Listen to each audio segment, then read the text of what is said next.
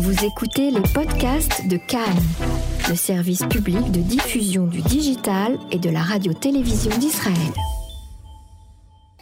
Bonjour Claude Lelouch, euh, vous êtes euh, l'invité d'honneur de la 35e édition du Festival du film de Haïfa. Nous sommes actuellement dans le lobby de l'hôtel Dan Carmel à Haïfa, ce qui explique un peu le bruit ambiant. Alors Claude, vous avez euh, présenté hier pour la première fois en Israël votre dernier film, Les plus belles années d'une vie, qui raconte 53 ans après les retrouvailles d'un homme et d'une femme dans lequel vous avez remis en scène Jean-Louis Trintignant et Anouk Aimé. quel a été l'accueil du public? Bah, Écoutez, hier soir... la standing ovation avait l'air de d'être enthousiaste. Voilà, donc euh, non, les gens étaient bouleversés. Enfin, je crois qu'ils avaient l'air bouleversés.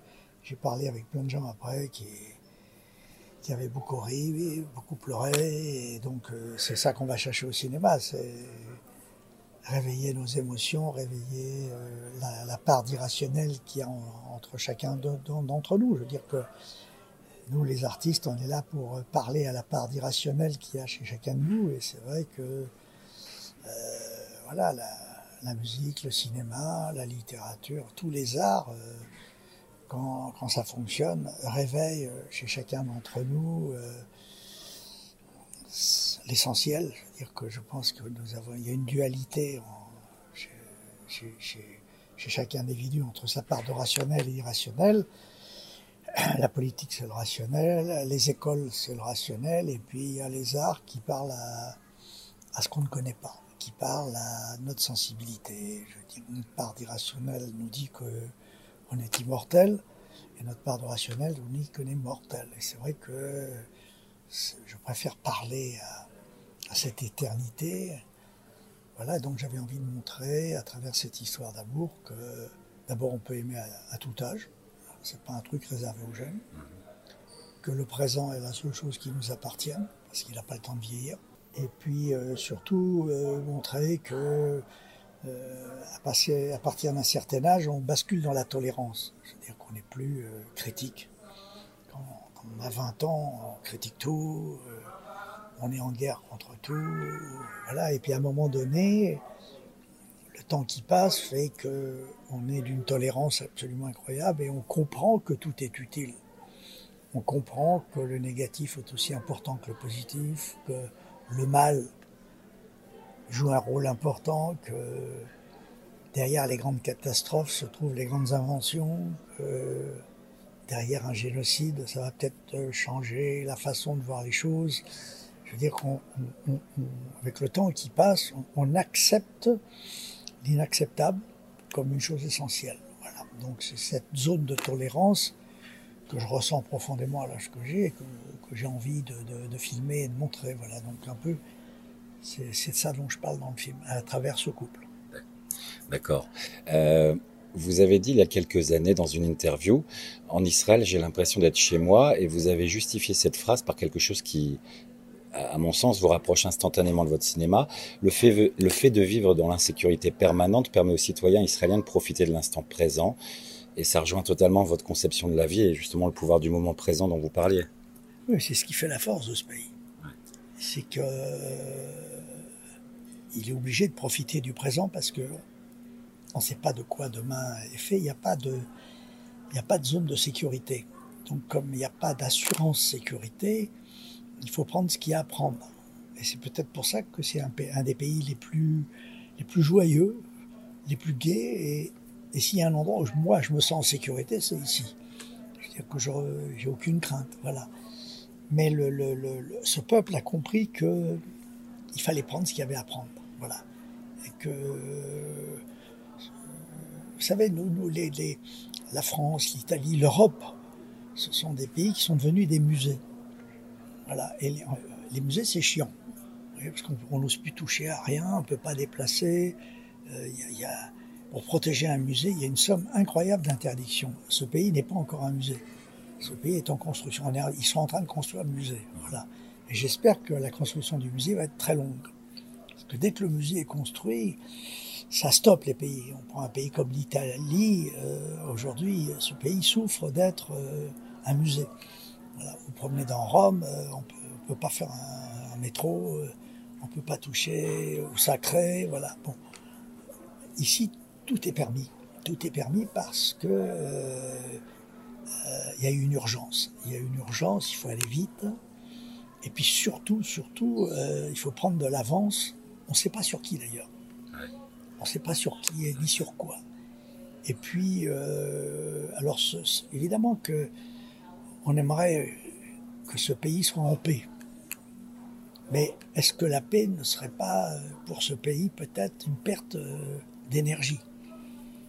Vous, pensez que le contexte dans lequel s'est créé ce pays et dans lequel il est toujours aujourd'hui, c'est-à-dire effectivement ce climat entre euh, fragile entre entre guerre et paix, c'est ce qui euh, c'est ce qui lui offre cette cette dynamique c'est un, peu paradoxal parce qu'on aimerait justement, il y a une recherche de paix permanente, mais au final, euh, euh c'est ce que vous lui souhaitez, qu'il qu garde cette fragilité euh, euh, de construction. Je suis pas assez savant pour répondre à votre question, mais je suis assez malin pour me servir de la situation. C'est-à-dire que si je vivais en Israël, je, saurais être heureux. Parce que je, prendrais à mon compte toutes ces énergies et toute cette méfiance. Je veux dire que ce pays s'est construit sur la méfiance. Euh, ce qui est très compliqué dans un pays comme, comme celui-là, c'est que tout le monde se méfie de tout le monde. On se méfie même de, de son voisin, je veux dire. Parce qu'on a des traces. Mais en même temps, cette méfiance permet de réduire les zones d'erreur. Et quand la méfiance s'écroule, c'est que l'idée est bonne. Mm-hmm. Voilà, donc il y a... Euh, une sorte de... Je pense qu'il y a autant de, soldats qu'il y a d'habitants. Hein, euh, et ça, c'est unique. C'est unique euh, dans l'histoire du monde. Alors, euh, c'est ce qui fait la force de ce pays, c'est ce qui fait sa fragilité, c'est ce qui fait que certains l'adorent et d'autres le détestent, qu'il est critiqué. Je veux dire, mais la critique de ce pays le fait progresser en permanence. C'est-à-dire que nos ennemis sont fidèles plus que nos amis. Et justement, puisque vous parlez de la critique, et euh, c'est quelque chose qui a, traversé votre parcours, de, toujours avec ce distinguo entre l'accueil d'un public euh, qui, a, été quand même euh, tellement de fois enthousiaste et une critique qui a été tellement critique justement le plus souvent, ça vous a fait progresser? Ça m'a fait du bien c'est un turbo extraordinaire. Je veux dire que si on m'avait mis sur un piédestal dès mon premier film, j'aurais pas progressé. Je veux dire que euh, mon rapport à la critique restera sûrement une de mes grandes souffrances, mais aujourd'hui, ça devient mon honneur. Je veux dire, parce que le temps qui passe, il a l'air d'être de mon côté. Et le seul critique qui compte, c'est le temps qui passe. Il y a les films qu'on va voir, ceux qu'on va revoir. J'ai le sentiment que on revoit mes films que les gens vont les revoir et qu'ils sont rentrés dans leur vie. Alors, euh, pour moi, ça, ça me console de toutes les petites misères que la critique. Euh, mais c'est vrai que je suis critiquable parce que euh, je suis d'un bloc. Je veux dire que je, je, je, je filme comme, comme je vis. Je suis un animal. je, je, je suis pas assez savant pour raisonner de travers. Vous voyez ce que je veux dire Et euh, les critiques adorent euh, les films savants euh, qui les emmènent ailleurs que moi. Quand, quand, les gens rentrent dans un de mes films, ils savent où ils vont. Voilà. Et, les, les, critiques adorent les films compliqués. Adorent les films compliqués. Et moi, j'adore les films simples. J'adore simplifier les choses. C'est-à-dire qu'il y, y, a deux sortes de gens, ceux qui complique les choses simples et l'inverse. Voilà. Donc, euh, je me rappelle un jour, j'étais avec un producteur américain qui me disait, je vous expliquais la différence entre le cinéma américain et le cinéma français. Vous, vous racontez des histoires compliquées avec de petits moyens, et nous, on raconte des histoires simples avec de grands moyens. voilà. Eh ben, c'est, c'est, parfaitement ça. Moi, j'essaye d'aller, j'essaye de simplifier les choses. À chaque fois, la vie est tellement compliquée, j'essaye constamment de la simplifier.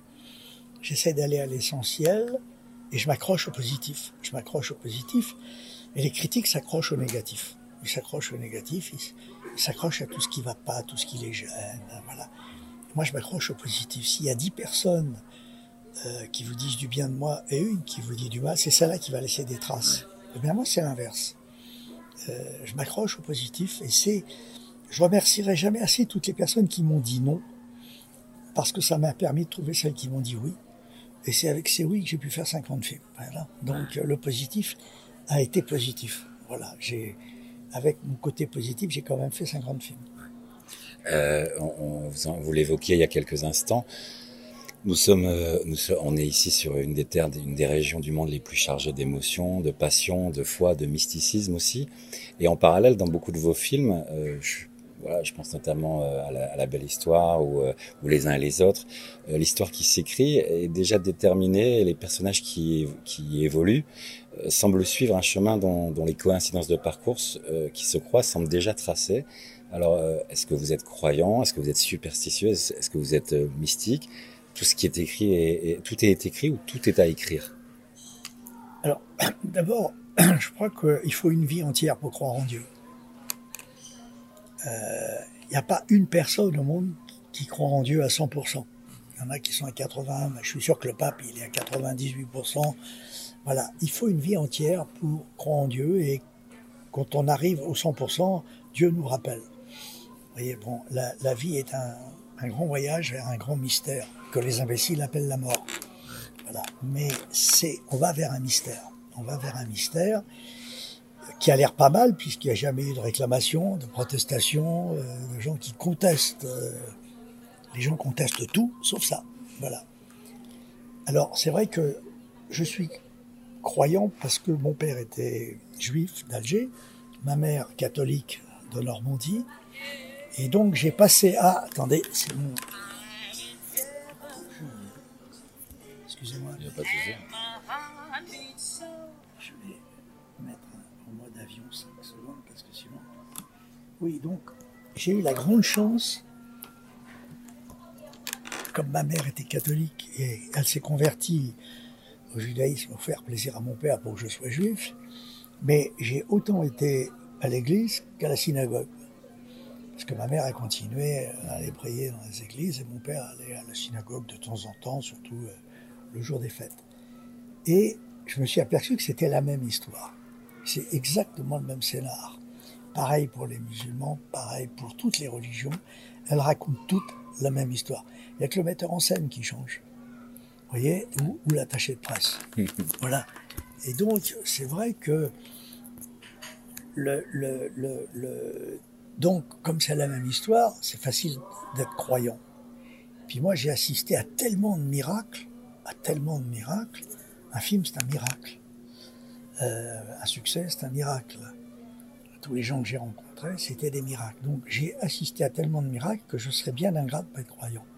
Et je le suis de plus en plus. Je le suis de plus en plus parce que, à force d'observation, j'ai quand même le sentiment que tout ce qui nous arrive, c'est pour notre bien, même si sur le moment c'est cruel. Surtout quand c'est cruel. Mhm. C'est souvent cruel à court terme. Mais à long terme, c'est toujours bénéfique. Je veux dire que tout ce que j'ai réussi dans ma vie, je l'ai d'abord raté. Je veux dire, tout ce que j'ai appris, je l'ai appris dans l'échec. La vraie monnaie de la vie, c'est pas l'argent, c'est la souffrance. C'est avec ça qu'on paye. Voilà. Donc, si on, on, on s'attarde à observer tout ça, il est évident qu'il y a euh, un grand metteur en scène, un très très grand metteur en scène, qui est capable de mettre en scène 7 milliards de gens, de leur faire croire à tous qu'ils ont le rôle principal, et qu'il y a 7 milliards de gens qui font de la figuration pour eux. Voilà. Donc je, je crois à ça, je crois à ça, et puis c'est vrai qu'à chaque fois que j'ai été, disons, récompensé ou puni, j'ai envie de dire que je l'avais presque mérité, quoi. Voilà. Surtout, j'ai toutes mes punitions, je les, je les conteste pas. C'est vrai qu'il y, a, deux, trois trucs que j'ai bâclés et la, sanction a été immédiate. Voilà. Donc, à partir du moment où vous bâclez euh, une histoire d'amour, un travail ou quoi que ce soit, il y a une punition. Enfin, j'aime pas le mot punition. Mandela disait, dans la vie, je gagne ou j'apprends. Bon. Euh, et puis, il y a un, un proverbe euh, bouddhiste qui dit que en chacun de nous, il y a deux loups. Un loup gentil et un loup méchant. Alors lequel va gagner ben, C'est celui qu'on nourrit. voilà. Et je crois à toutes ces formules toutes simples. J'adore toutes ces petites phrases euh, très courtes qui en disent long, parce qu'elles sont le résultat d'une synthèse elles ont été dites et écrites par des gens C'est qui... une simplification, encore une fois, de, de, de grosses, de gros constats, en fait. Voilà. Et donc, je, je, franchement, pour répondre à votre question, bien sûr que je crois en Dieu et en tous les cas à quelque chose qui a une calculatrice infernale, une sorte d'ordinateur incroyable qui calcule euh, nos pensées, ce qu'on dit, ce qu'on pense, euh, ce qu'on fait, ce qu'on ne fait pas. Et voilà, bon, j'ai envie de dire que c'est comme un compte en banque, il y a le crédit et le débit en permanence. Et puis à un moment donné, quand vous êtes débiteur euh, ou créditeur, trop, voilà. Bon, maintenant, le mystère de la fin de la course me fascine, me fascine et je voudrais pas rater ça. Euh, en 1957, vous avez forgé euh, votre première réputation, enfin une partie de cette euh, réputation, en allant filmer en caméra cachée derrière le rideau de fer en URSS. Israël, les territoires palestiniens, le mur, le conflit, bref, cette terre et son histoire qui est chargée d'émotions, de passion, de drame, elle ressemble un peu à vos personnages, à votre cinéma. Elle ne vous a jamais tenté cinématographiquement j'ai le sentiment que c'est pour moi un, un, refuge. Si demain matin on me foutait à la porte de la France, on ne sait pas. Euh, c'est ici que je viendrai. Enfin, il y a deux pays au monde euh, où j'irai me cacher, où j'irai me réfugier, c'est ici et le Québec. Euh, le Québec parce que c'est l'Amérique, les Américains, la France sont les Français, et ici parce que c'est euh, le plus beau mélange actuel. Quoi. Je veux dire, il y a une sorte de salade composée, merveilleuse. Euh, y a, y a, y a, si, si un extraterrestre devait arriver sur la Terre, je lui souhaite d'atterrir en Israël. Voyez, je, je veux dire, il va, il va gagner du temps. Parce que il va, il y a, il y a ici euh, tout ce qui se passe dans le monde, en démultiplié, en, en plus petit, en concentré toutes les contradictions du monde dans lequel on vit, euh, les races, euh, les langues, euh, les coutumes. Euh, il y a une concentration absolument incroyable. Donc je, je... Mais là, là, vous parlez en termes de vie, mais en termes de cinéma, justement, est-ce que il y a déjà quelque chose ici ou des idées, quelque chose qui vous a inspiré euh, en termes de travail? Je crois qu'il faut laisser ça aux, aux, aux cinéastes israéliens on ne parle bien que de ce qu'on connaît. Moi, je, Israël, pour moi, c'est un conte de fées. Vous voyez ce que je veux dire Alors que pour ceux qui vivent ici, euh, c'est eux qui doivent, euh, qui ont le devoir d'essayer d'expliquer l'inexplicable. Vous voyez ce que je veux dire C'est très compliqué d'expliquer. Euh... Moi, je peux demain matin vous faire un film sur les Français, voilà, et vous dire pourquoi j'aime la France. Et, pourquoi je, je, me sens bien dans, dans, ce pays parce que je, je le connais de l'intérieur, j'ai pu le tester, etc. Et, euh, mais c'est vrai que ce, pays, j'ai envie de le voir comme un touriste. J'ai envie de, le déguster comme un touriste et, d'en tirer la. Mais c'est vrai que je pense que j'aurais beaucoup de mal à vivre ici. Beaucoup de mal à vivre ici parce que euh, on nous fait passer des examens de passage en permanence. Il y a une méfiance. Euh, à un moment donné, j'ai voulu tourner. À l'époque, j'avais rencontré Ben Gurion. Vous n'étiez pas né. Je devais faire euh, l'adaptation de Haut Jérusalem. On m'avait demandé, donc je, donc c'est formidable, je vais le tourner là-bas euh, sur place. Donc je rencontre Ben Gurion. Et il me dit, qu'est-ce que vous voulez que je mette ben, J'ai dit, j'aimerais beaucoup euh, pouvoir utiliser le pays, les décors, et puis évidemment, l'armée, il me dit non, ça ne touchera pas. Et, il me dit, il m'a dit, je, je, vais tout vous interdire pour la sécurité du pays. Donc si vous me dites je vous interdis tout, moi je vais ailleurs. Quoi. Ouais, ouais. Okay. Euh, je, vous, vous, en parliez justement, le cinéma israélien. Est-ce que, est-ce que vous le connaissez? Vous, vous avez, il y a des réalisateurs qui que, que vous appréciez. Euh... Ça, c'est une question qu'on me pose dans tous les pays.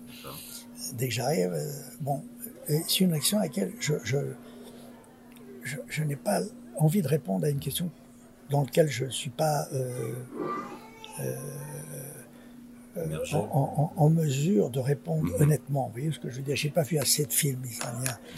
J'ai vu les films iraniens qui vont dans les festivals. je connais deux, trois metteurs en scène israéliens que j'ai croisés aussi dans des festivals. Et c'est à eux de répondre à cette question. Vous voyez ce que je veux dire? C'est, Moi, je peux vous parler à la rigueur du cinéma français, euh, parce que je le côtoie, je les connais tous, euh, j'ai les mains dans le cambouis, et je peux parler. Donc il faut vraiment parler des choses qu'on connaît. Voilà. Mais c'est vrai qu'à chaque fois que je vois un film israélien, ma curiosité est, est, est prise euh, au piège. Là, je, j'ai envie, ça me plaît, ça m'intéresse, euh, et j'ai le sentiment d'apprendre quelque chose sur un pays qui est très compliqué et, que j'aime, que j'aime inconsciemment pour des raisons irrationnelles. C'est vrai que c'est ce que je disais hier soir. J'ai fait le tour du monde plusieurs fois, mais à chaque fois que j'arrive dans ce pays, mon cœur bat un peu plus vite que d'habitude. Voilà. Donc, si mon cœur bat un peu plus vite que d'habitude, c'est que irrationnellement, je, je me sens chez moi. Est-ce que justement euh, euh, bah, la spontanéité qui, qui, caractérise votre la manière dont vous faites votre cinéma, euh, et c'est ce qu'on retrouve ici aussi chez les bah, chez, chez, les Israéliens, chez ce peuple qui vit ici. Euh, contrairement peut-être un peu à, à, la forme dont on, la manière dont on vit en Europe. Ici, euh, tout est dans le brut de décoffrage, tout est dans le, le euh, parfois même un peu brutal, mais très vrai. Est-ce que c'est quelque chose qui vous qui vous parle quand vous êtes ici justement? Mais complètement, parce que je crois à l'incroyable fertilité du chaos. Et le chaos ici, il est parfait. Voilà. Et donc c'est la force de ce pays, c'est son chaos. Je veux dire que le jour où tout sera bien rangé, euh, ce pays deviendra un pays normal et chiant. Ouais. Voilà. Mais je crois à l'incroyable fertilité du chaos. Et ça, c'est euh, c'est comme ça que je résume ce pays. Alors, on parle de spontanéité, on parle aussi de présent dans vos films. Euh, les, j'ai lu les, les, les, cette phrase qui est apparemment euh, un de vos credos les plus belles années d'une vie sont celles que l'on n'a pas encore vécues. Euh, votre philosophie, elle, elle rejoint donc euh, votre conception du présent. Pourtant, votre dernier film raconte l'histoire de deux personnages euh, dont la magnifique histoire s'ancre dans le passé et construit même leur retrouvailles. Euh, le passé joue un rôle et le passé joue un rôle majeur dans vos films. Vous y êtes attaché aussi au passé? Oui, mais je préfère le présent. Le passé et le futur sont très jaloux du présent. Le présent, c'est du cash, c'est comme l'argent de poche.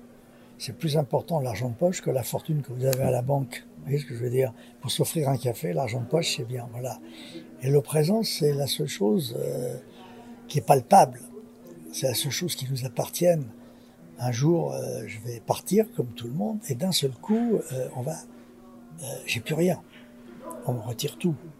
Voilà. Après, voilà. Donc, le présent, il a, je sais pas, là je suis en train de discuter avec vous, euh, je prends du plaisir ou je prends pas du plaisir, mais si je vous réponds, c'est que je prends du plaisir.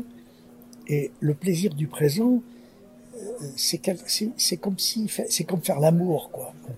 L'amour, on peut pas le faire au passé, au futur. Vous voyez, c'est vraiment la, démonstration parfaite de la force du présent.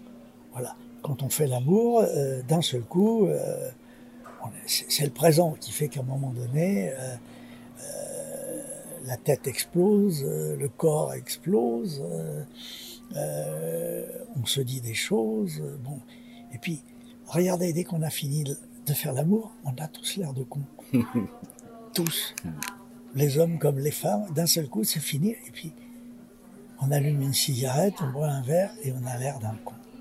Voilà. Eh bien, la vie, c'est comme ça c'est à un moment donné, on va mourir et on aura l'air d'un con. Ok. Alors, euh, et alors, ben justement, puisque vous parlez d'amour, euh, votre cinéma, c'est un cinéma qui fait réfléchir le cœur plus que la tête, en fait, non? Bah, c'est-à-dire que le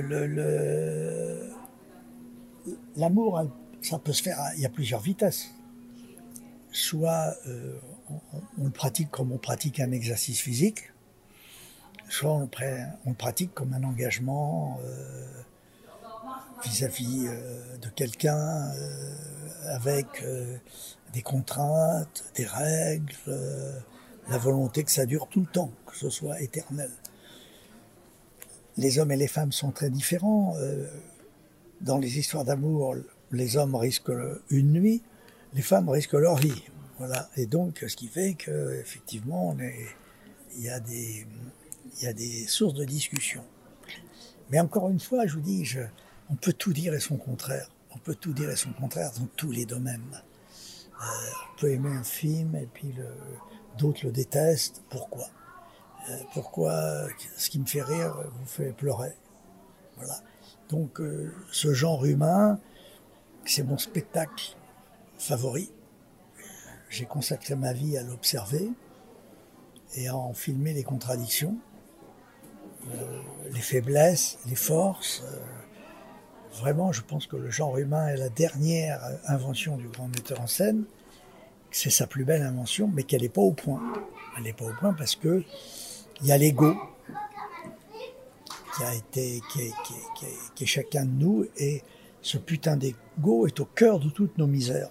Je veux dire que toutes nos souffrances viennent de notre ego. Je veux dire que la, vraie souffrance, c'est, c'est notre ego. Donc le jour où le genre humain aura euh, supprimé ce, ce, gros défaut, euh, on pourra l'exporter dans l'univers. Euh, c'est quoi la suite? La suite? Ouais. Je la connais pas. Je la connais pas, mais j'ai envie de la vivre j'ai envie de la vivre, j'ai envie de me laisser porter, euh, encore une fois, par, par ces petites idées qui arrivent dans ma tête, je ne sais pas comment, et qui font qu'à d'un seul coup, euh, j'ai envie de faire des films que j'ai envie d'aller voir. Voilà, à chaque fois que j'ai envie d'aller voir un film qui n'existe pas, je le fais. J'essaye de le faire. je finirai par cette question. Il y a combien de temps que vous n'avez pas été fou? Ben Écoutez, euh, il y a deux secondes, puisque je,